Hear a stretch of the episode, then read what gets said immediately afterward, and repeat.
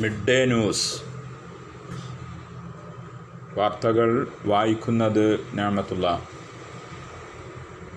ഹത്രാസിലേക്കുള്ള യാത്രക്കിടയിൽ O P police പിടികൂടി ദേശദ്രോഹ കുറ്റം ചുമത്തിയ മലയാളി മാധ്യമ പ്രവർത്തകൻ സിദ്ദീഖ് നാലു പേരുടെ ജുഡീഷ്യൽ കസ്റ്റഡി കാലാവധി നവംബർ രണ്ട് വരെ നീട്ടി.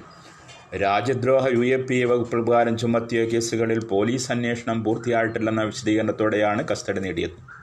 പതിനാല് ദിവസത്തെ ആദ്യ ജുഡീഷ്യൽ കസ്റ്റഡി കാലാവധി തീർന്ന മുറയ്ക്കാണ് വീഡിയോ കോൺഫറൻസിംഗ് വഴി മധുര ചീഫ് ജുഡീഷ്യൽ മജിസ്ട്രേറ്റ് അഞ്ചു രജപത് മുമ്പാകെ നാലുപേരെയും ഹാജരാക്കിയത്. സിദ്ദീഖ് അത്തീഖുർ റഹ്മാൻ മസൂദ് ആലം എന്നിവരും മധുര ജയിലിലാണ്. ഇവരെ കാണാൻ അഭിഭാഷകൻ നേരത്തെ ശ്രമിച്ചെങ്കിലും ശ്രമം വിഫലമാവുകയായിരുന്നു. നാലുപേരും ലക്ഷം രൂപ വീതമുള്ള ബോണ്ട് കെട്ടിവെക്കണമെന്ന് തിങ്കളാഴ്ച Mathura Mant sub divisional magistrate ഉത്തരവിട്ടിരുന്നു. സ്തീകാപ്പിന്റെ ജാമ്യത്തിന് അലഹാബാദ് ഹൈക്കോടതിയെ സമീപിക്കാനാണ് ഫോബിയസ് ഫോർബസ് ഹർജിയിൽ സുപ്രീം കോടതി നൽകിയ നിർദ്ദേശം. മരിച്ച രോഗികളെ താൻ കണ്ടിട്ടില്ലെന്നത് പറഞ്ഞത് അസത്യമെന്ന് ഡോക്ടർ നജുമ നോഡൽ ഓഫീസർ ഒപ്പിട്ട ഡ്യൂട്ടി ലിസ്റ്റിൽ തന്റെ പേരുണ്ടെന്നും നജുമ. താൻ മാത്രമല്ല കളമശ്ശേരി മെഡിക്കൽ കോളേജിൽ ഭൂരിഭാഗം പേരും കരാറടിസ്ഥാനത്തിലാണ് ജോലി ചെയ്യുന്ന പ്രശ്നം ആർ എം ഒയെ ഒക്ടോബർ പത്തൊമ്പതിന് അറിയിച്ചിരുന്നു. പക്ഷേ തന്നോടൊന്നും പ്രതികരിച്ചില്ലെന്നും മറുചോദ്യങ്ങളൊന്നും ഉണ്ടായില്ലെന്നും തുടർന്നാണ് മാധ്യമങ്ങളെ കണ്ടതെന്നും ഡോക്ടർ നജുമ പറഞ്ഞു. കളമശ്ശേരി മെഡിക്കൽ കോളേജിൽ രോഗി മരിച്ചതുമായി ബന്ധപ്പെട്ട് ആശുപത്രി അധികൃതർക്ക് വീഴ്ച പറ്റിയിട്ടില്ലെന്ന് പ്രാഥമിക അന്വേഷണ റിപ്പോർട്ട്. അതേസമയം ഡോക്ടർ നജമയുടെ ഇതടക്കം പുതിയ ആരോപണം കൂടി ഉൾപ്പെടുത്തി വിശദമായ റിപ്പോർട്ട് നൽകാൻ മെഡിക്കൽ വിദ്യാഭ്യാസ ഡയറക്ടർ.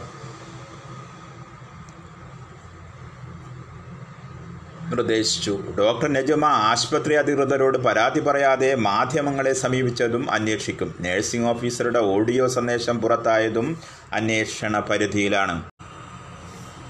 എല്ലാ ഭരണഘടനാ സ്ഥാപനങ്ങളുടെയും വിശ്വാസ്യത ചോദ്യം ചെയ്യപ്പെടുന്ന കാലഘട്ടമാണിതെന്ന് സുപ്രീം കോടതി മുൻ ജഡ്ജി ജസ്റ്റിസ് കുര്യൻ ജോസഫ് തെരഞ്ഞെടുപ്പ് കമ്മീഷന്റെയും സി എ ജിയുടെയും അന്വേഷണ ഏജൻസികളുടെയുമെല്ലാം വിശ്വാസ്യത ചോദ്യം ചെയ്യപ്പെടുന്നു. ഭരണഘടന എന്താണെന്ന് എക്കാലവും ഒരേ സ്വരത്തിൽ പറയാൻ അതിന്റെ കാവൽ നായയും രക്ഷാകർത്താവുമായ കോടതിക്ക് കഴിയണമെന്നും അദ്ദേഹം പറഞ്ഞു.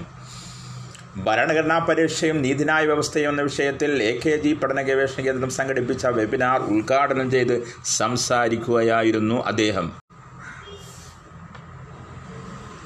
കോവിഡ് വ്യാപനത്തിന്റെ പശ്ചാത്തലത്തിൽ ആമസോൺ ജീവനക്കാരുടെ വർക്ക് ഫ്രം ഹോം കാലാവധി രണ്ടായിരത്തി ഇരുപത്തൊന്ന് ജൂൺ വരെ ദീർഘിപ്പിച്ചു. ജീവനക്കാർക്ക് ജനുവരി എട്ട് വരെ വീട്ടിലിരുന്ന് ജോലി ചെയ്യാമെന്നായിരുന്നു ആമസോൺ നേരത്തെ അറിയിച്ചിരുന്നത്. അമേരിക്കയിലെ പത്തൊമ്പതിനായിരം അധിക ജീവനക്കാർക്ക് കോവിഡ് ബാധിച്ചുവെന്നും ആമസോൺ നേരത്തെ പ്രഖ്യാപിച്ചിരുന്നു. സാമൂഹിക അകലം താപനില പരിശോധന മാസ്ക് നിർബന്ധമാക്കൽ ഹാൻഡ് സാനിറ്റൈസർ ഉപയോഗം അണുവിപ്തമാക്കൽ എന്നിവയുടെ ഓഫീസിൽ ജോലി ചെയ്യുന്നവരുടെ സുരക്ഷ ഉറപ്പുവരുത്തിയിട്ടുണ്ടെന്നും കമ്പനി വ്യക്തമാക്കി. ഇതിനായി പ്രത്യേക നിധിയും അനുവദിച്ചിരുന്നു. മഹാരാഷ്ട്രയിലെ നന്ദൂർബാറിൽ ബസ് താഴ്വരയിലേക്ക് പതിച്ച് അഞ്ചു പേർ അതുദാരുണമായി മരിച്ചു. അപകടത്തിൽ മുപ്പത്തിനാലു പേർക്ക് പരിക്കേറ്റതായി റിപ്പോർട്ട്. ബുധനാഴ്ച പുലർച്ചെ മൂന്നേകാലിന് കോണ്ടായി ബാരിഘട്ടിലായിരുന്നു സംഭവം.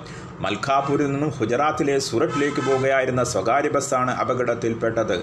അമിത വേഗതയിലെത്തിയ ബസ് നിയന്ത്രണം വിട്ട് മുപ്പതടി താഴ്ചയിലേക്ക് മറിയായിരുന്നു പരിക്കേറ്റവരെ റിസാർവാദി ആശുപത്രിയിൽ പ്രവേശിപ്പിച്ചു. മധ്യാഹ്ന വാർത്താ ബുള്ളറ്റിൻ സമാപിക്കുന്നു. വാർത്തകളുടെ ക്രോഡീകരണവും അവതരണവും വി എം ഞാമത്തുള്ള notice F M radio by കല്ലടിക്കൊടൻ അടുത്ത ന്യൂസ് ബുള്ളറ്റിൻ സന്ധ്യാസമയത്ത് കേൾക്കാം.